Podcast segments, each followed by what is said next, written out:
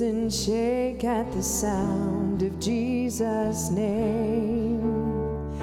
Lives made whole, hearts awake at the sound of Jesus' name.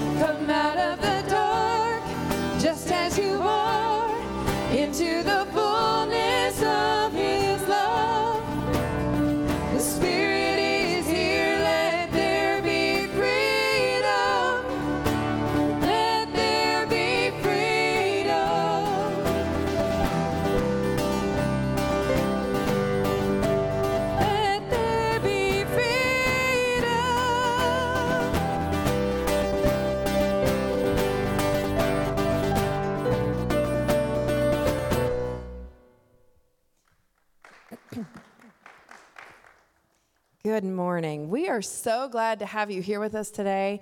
We're so glad to see you here in the house of the Lord. And so we'd like to ask for you to stand and join us as we continue in worship and sing songs, um, thanking Him for all that He is to us and for all of the blessings He gives to us. Stand and sing with us.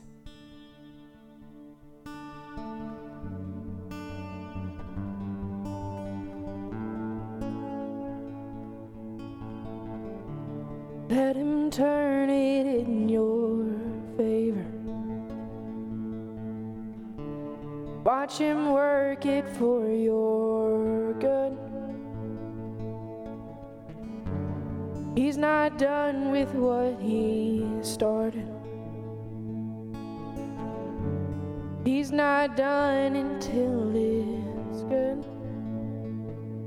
Hello, peace. Hello, joy.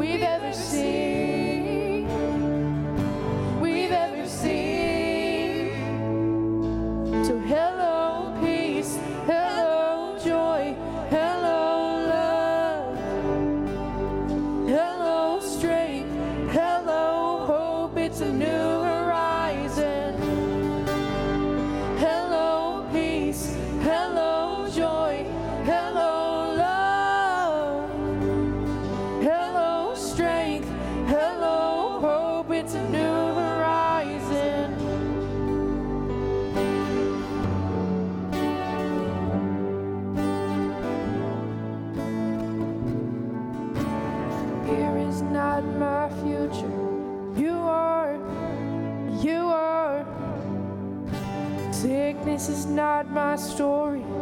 You are, you are. Heartbreak's not my home.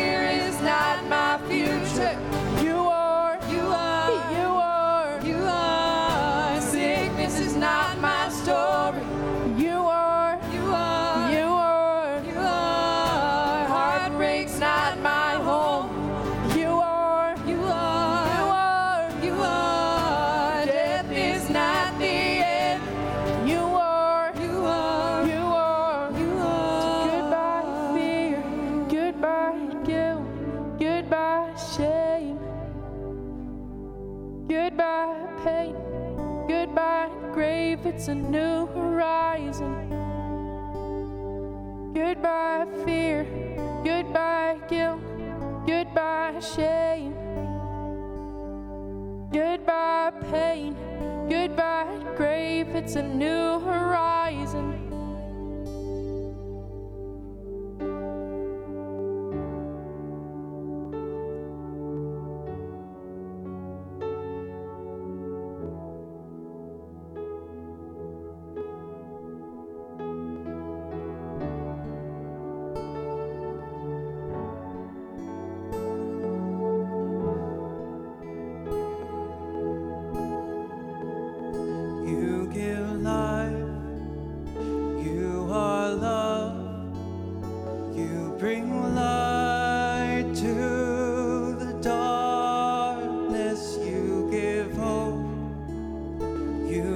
store.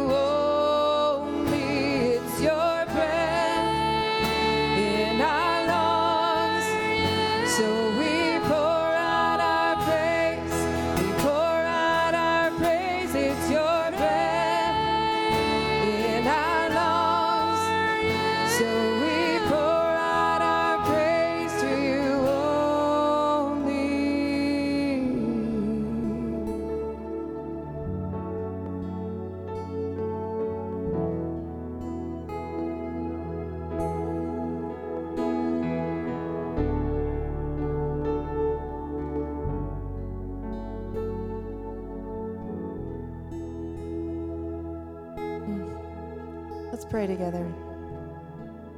Precious God, we thank you so much for this time and this place where we can pour out our hearts to you, where we know that you are with us and you are filling us and that we have freedom in you.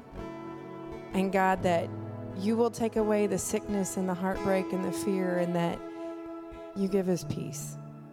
And so, Lord, right now, after long, busy weeks, hard weeks and good weeks. We ask that you calm our hearts and our minds and that you help us stay present in this moment to hear what you need us to hear, to learn what you need us to learn, and to comfort where you need us comforted. We are thankful for you and we are thankful for today.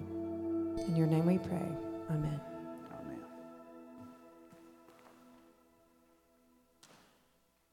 There may be churches with bigger crowds in their contemporary service than we do, but there's not one with a better band.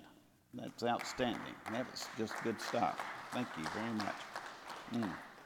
Good morning, everybody. Oh, come on. Good morning, everybody. Gee whiz, come on. You're, you're not dead. We're just in church. Come on.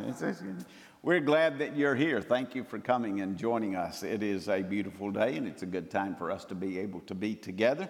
If you're here for the first time, there should be a Connect card in your pew rack in front of you. If you'll take that and fill it out, drop it in our offering plate, we'll be in touch with you. If you've got prayer concerns, things that are weighing on you right now, put it on that same card and write it out.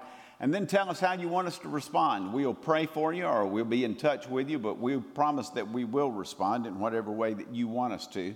But we're glad that you have chosen to come out today.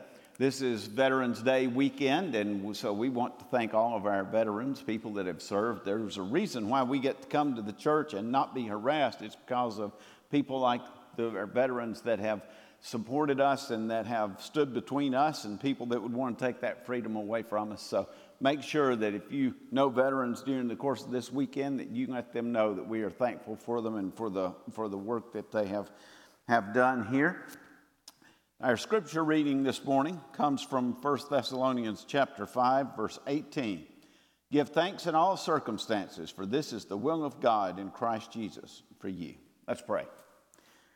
God, let your spirit be upon us as we gather in this place today. I thank you for all of the veterans that have served in our armed forces. We know that many of them paid a high price in their lives, both emotionally and physically, to, to serve our country. And so we ask a special blessing upon them during this time. Let your grace be upon them. Help them to know that their lives are appreciated by you and they're appreciated by all of us. Help us to not take for granted the price that they pay to do what they do, and help us not to take for granted the freedom that their service has brought to us over these 200 plus years. There's been a long string of people who have given their lives in service to our country, and some of them gave their lives for our country. We ask you, O oh Lord, to help us to be thankful for them today, and we ask you to help us to focus our hearts and our minds upon them at this time and to remember them and to realize that we have been blessed by what they have done. We come here, O oh Lord, because we are approaching the Thanksgiving season, and so we are reminded that we are a people who should be giving thanks. It's not always easy to give thanks in all circumstances, but you have a plan around that as well. Help us to see that plan, to feel that plan, to experience that plan as we gather together today. For it is in your name we offer our prayer. Amen. We have come here because we are headed towards the Thanksgiving season. It is one of the most exciting times of the course of the year. There's nothing but holidays during the three months. It starts the end of October and goes right on through the Advent and Christmas seasons. And we are headed toward one of those right now. We enjoy this season. It's by far my wife's favorite holiday, and it is the favorite holiday of a lot of people. There are only two nations on the planet that celebrate Thanksgiving officially that's the United States and, and, Canada. Canada traces its time back to a date, but they are really not sure if that's when the, the, the, their celebration of Thanksgiving began or not. Our state is kind of that way as well. Most of the history books say that the first Thanksgiving celebration was held by the Pilgrims in 1621.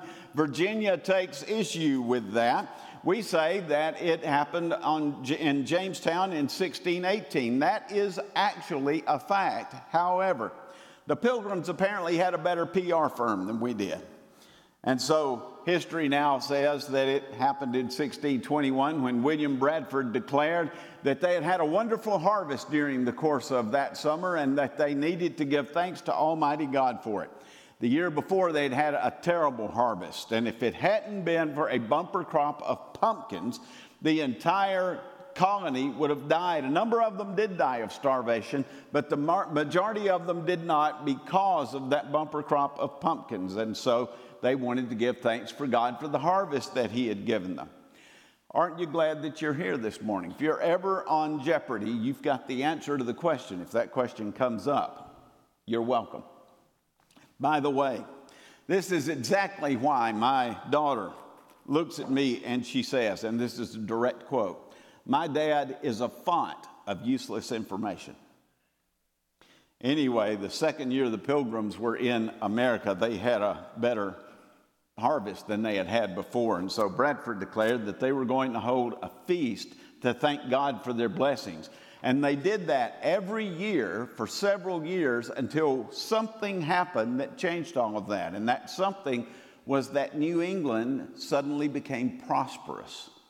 And when they did, they stopped holding their Thanksgiving celebrations. It's a sad fact of human nature, and it's a sociological fact worldwide that the more prosperous and successful a person or a society becomes, the less interested they are in serving and worshiping God. That's what happened to the pilgrims. The more money they made, the less interested they were in Thanksgiving. So by the 1700s, Thanksgiving had virtually disappeared from our country. However, in 1822, things started to change thanks to a widow from New Hampshire by the name of Sarah Hale. If you look at Sarah Hale's life, it would seem like that she might not be the person who would have started championing a Thanksgiving holiday. Sarah married a lawyer by the name of David Hale in 1813. Over the next nine years, they had five children. They had a really good life.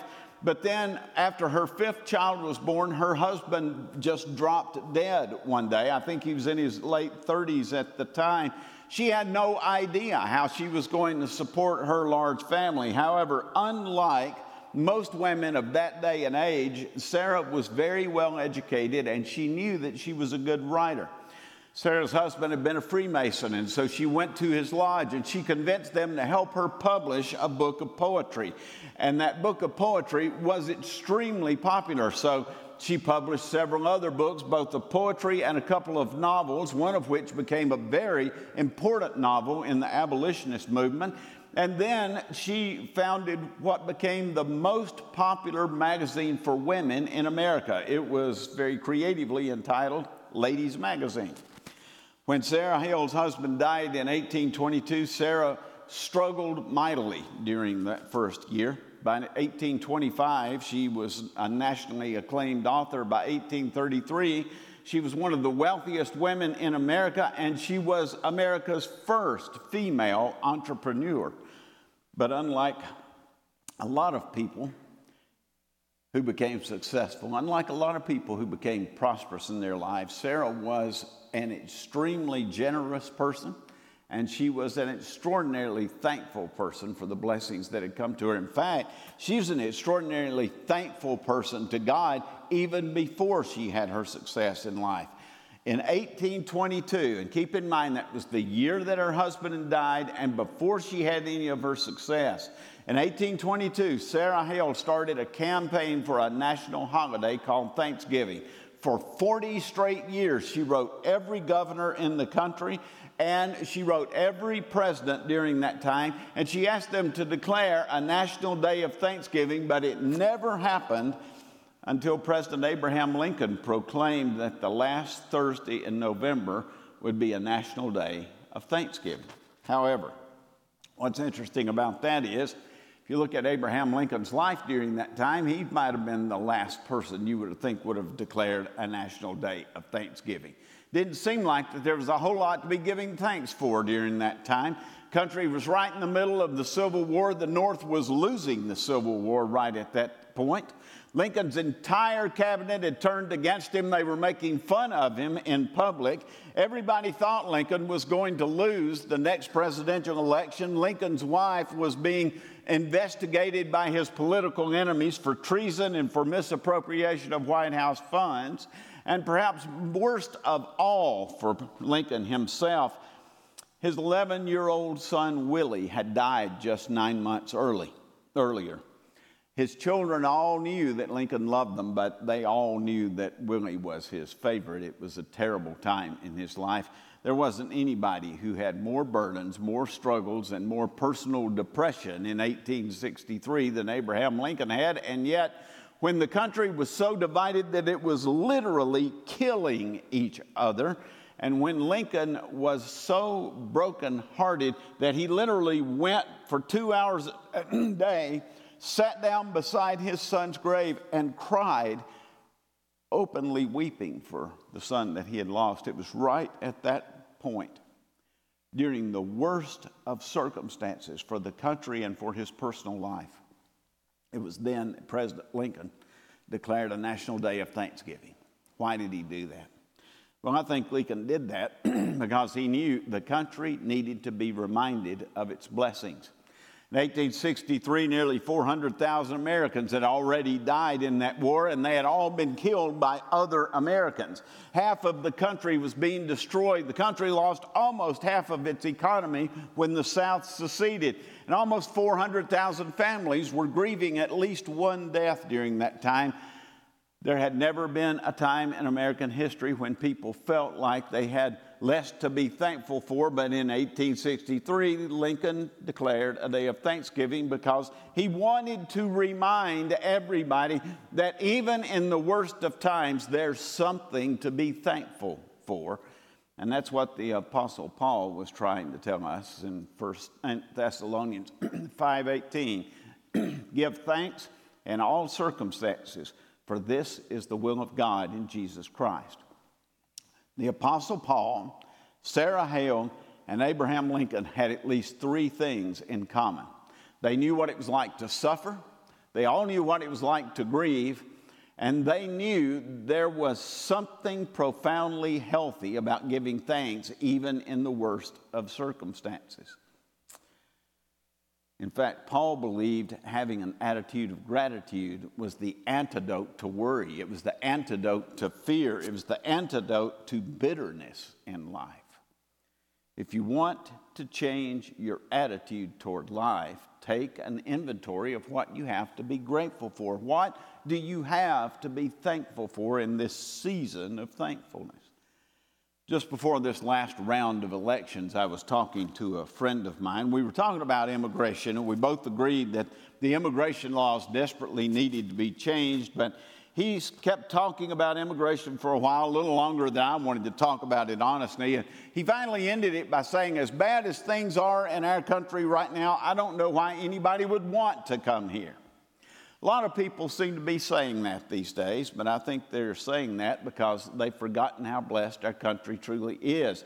They've become so fixated on what is wrong with our country that they have forgotten that we have a lot to rejoice about in this country. There's a lot that we have to be proud of. Yes, we have our problems, but it's still the best place in the world to live. And, and it's, America is still seen across the globe as the land of opportunity. There are less barriers to being successful in this country than just about anywhere else on earth.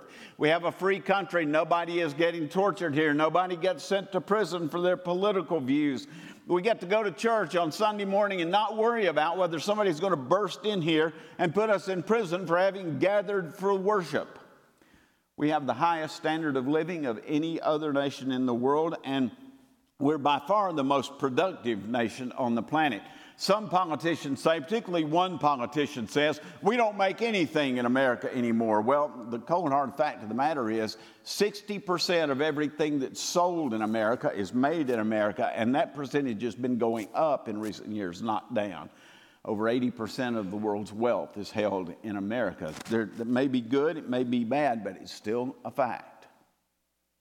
Yes, we have our problems, but we have a lot to give thanks for, and we need to give thanks. But we also need to remember the people that aren't rejoicing today. Chronic poverty is, is, is a huge problem in America. Homelessness is a growing problem in America.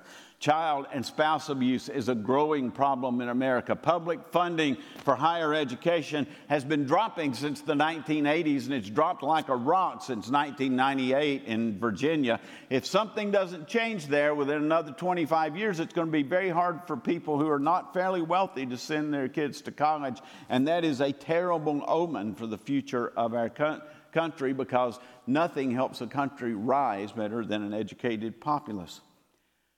One of the worst things that we have that we need to face in our country is that America leads the world in deaths due to gun violence. Even if you take it by percentage of population, we still lead the world in deaths by gun violence by triple digits.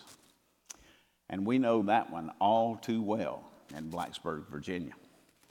In fact, it's been a sad week in Blacksburg. Two teenagers died in our town this week. One kid killed another kid, and then the first the, the, the kid that killed the other one took their own life. Two families are grieving in our community. One of those families feel very embarrassed and rejected right now. The students and faculty at Blacksburg High School are stressed and they're bewildered that something like that could possibly happen in their community. And a lot of potential for God and for the world is about to get buried under the earth in the next few days. And sadly, this isn't new to us in Blacksburg. Since 2006, we've had three police officers killed in our town. That's the most of any town our size in Virginia. We've had one of the biggest mass shootings in history. If I stood here and told you all of the events that I've been involved with as a police chaplain in the last 17 years, some of you would say, I didn't even know about that. Some of you would say, I didn't remember that that happened, but I can promise you, folks, I remember it because I stood right in the middle of it. I had to deal with the situation and the aftermath that went with it. There are a lot of people who aren't rejoicing and giving thanks this season. But the Apostle Paul said, Rejoice always, pray without ceasing, give thanks in all circumstances. How do you rejoice and give thanks when you're facing the kind of circumstances that we've had this past week? Well, you can't give thanks for the circumstance itself, but you can give thanks for what's come out of the circumstances. Once again, our community came together. We've rallied together to lift each other up and try to support one another. We had a rally just last night at the high school that was very well attended, and people were trying their best to lift one another up in that situation. This past week, over 200 students showed up at a prayer vigil that was held at 7:30 in the morning at the high school, and that prayer vigil was organized by students and it was led by students. I heard students and faculty and even the school resource officer give thanks for all the things that they have seen and heard over the last few days from students at BHS. Serenity Holly's dad has talked a lot in the last week about his, that, his seeing the hand of God in the situation that he has been in. Serenity was very involved in a church in Christiansburg, very involved in the youth program there. Her parents didn't go to church at all for a lot of years. A few years ago, Serenity came home one day and, and her dad asked her why she liked going to that church so much. And he said, by the time she got finished telling me how much she loved her church and how much her faith meant to her, he said, I suddenly realized I needed to give my life to Jesus. How many people have such a powerful faith as a teenager that they lead their daddy to Jesus. A lot of potential is going to be buried tomorrow. Even when the circumstances are terrible, we can still find a lot to give thanks for if we look for it. And we need to look for it because giving thanks reminds us of how blessed we truly are. Yes, some of us have personal problems. Some of us are very sad. Our country has problems and we need to face those problems. But for most of us, our blessings far outweigh our problems if we'll take an inventory. And even if they don't, our God is a God who has promised to meet us in the circumstances, to give us the strength to keep going through them. He's promised that He will never leave us, He will never forsake us, even when the circumstances that we're facing are our own fault. We need to focus on our blessings today because focusing on our blessings reminds us of the source of our blessings. It reminds us that even if the circumstances are not what we wanted them to be, our God loves us, and giving thanks reminds us of that. Phyllis Wolfert tells a story about opening gifts on Christmas Day at her house. Said all of her family had gathered there. They were all opening their gifts and having a really good time. One of the gifts that she opened had been given to her by her husband. She said it was a really pretty gold lapel pin. Said she looked at it and thought it was really nice. And she said, but I had all kinds of presents around me that it was still to open, and I was watching everybody else. And she said, so I turned around to my husband and I said, thank you for giving me this. And she said, then I put it aside and I went on and I opened all the rest of my gifts. About a week later, Phyllis got that pen out to wear it to church, and it was then that she noticed how truly beautiful this was. It was obvious that it was antique. It was solid gold, and it had beautiful, very high quality gemstones all around it. Phyllis looked at it for about a minute or so, and then she went into the kitchen. She thanked her husband again for giving her this beautiful pen. When she did, he told her that that lapel pin had belonged to his grandmother. His grandfather wanted to give his grandmother something truly special and truly beautiful on their wedding day, but he didn't have the money to do it. So he had saved pennies and nickels for 20 years, and then he bought her that lapel pin. He gave it to her on Christmas Day, the year that she turned 40 years old. And his grandmother wore that pin every single day of her life from age 40 until she died at age 92. Phyllis's husband inherited that pin when his grandmother died, and he had saved it to give it to Phyllis on Christmas Day on the year that she turned 40 years old. Phyllis said, I knew that lapel pin was beautiful, but I had no idea how much love that pin represented, and I never would have known if I hadn't taken the time to say thank you more than once. Paul said, Give thanks in all circumstances, for this is the will of God in Christ Jesus for you. Why? Because giving thanks reminds us of how important life is and what we can learn from it. Giving thanks reminds us of God, and you can't give thanks to God without discovering God's love.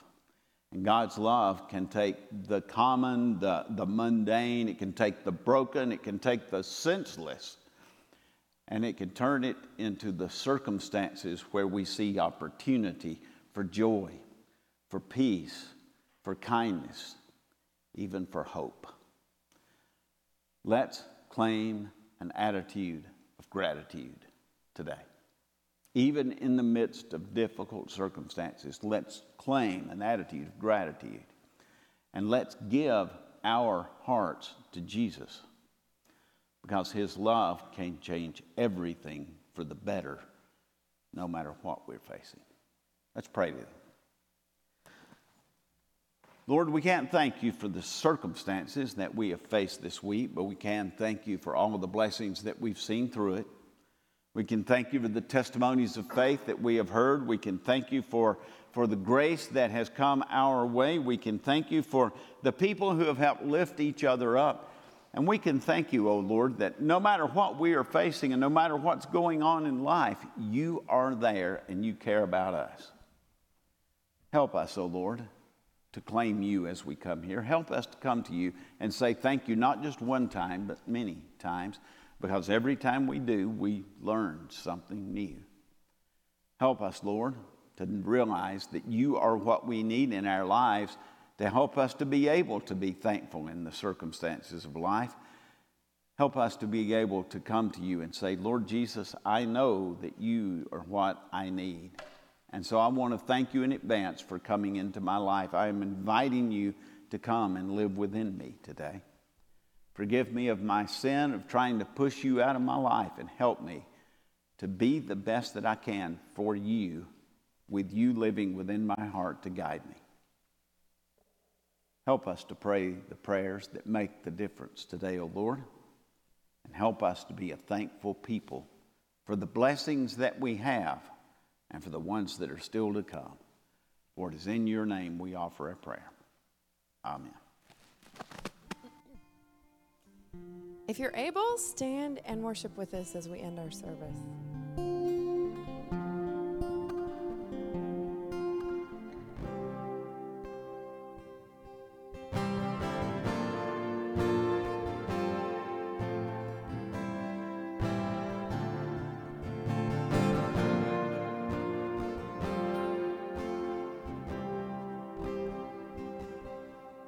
The Lord,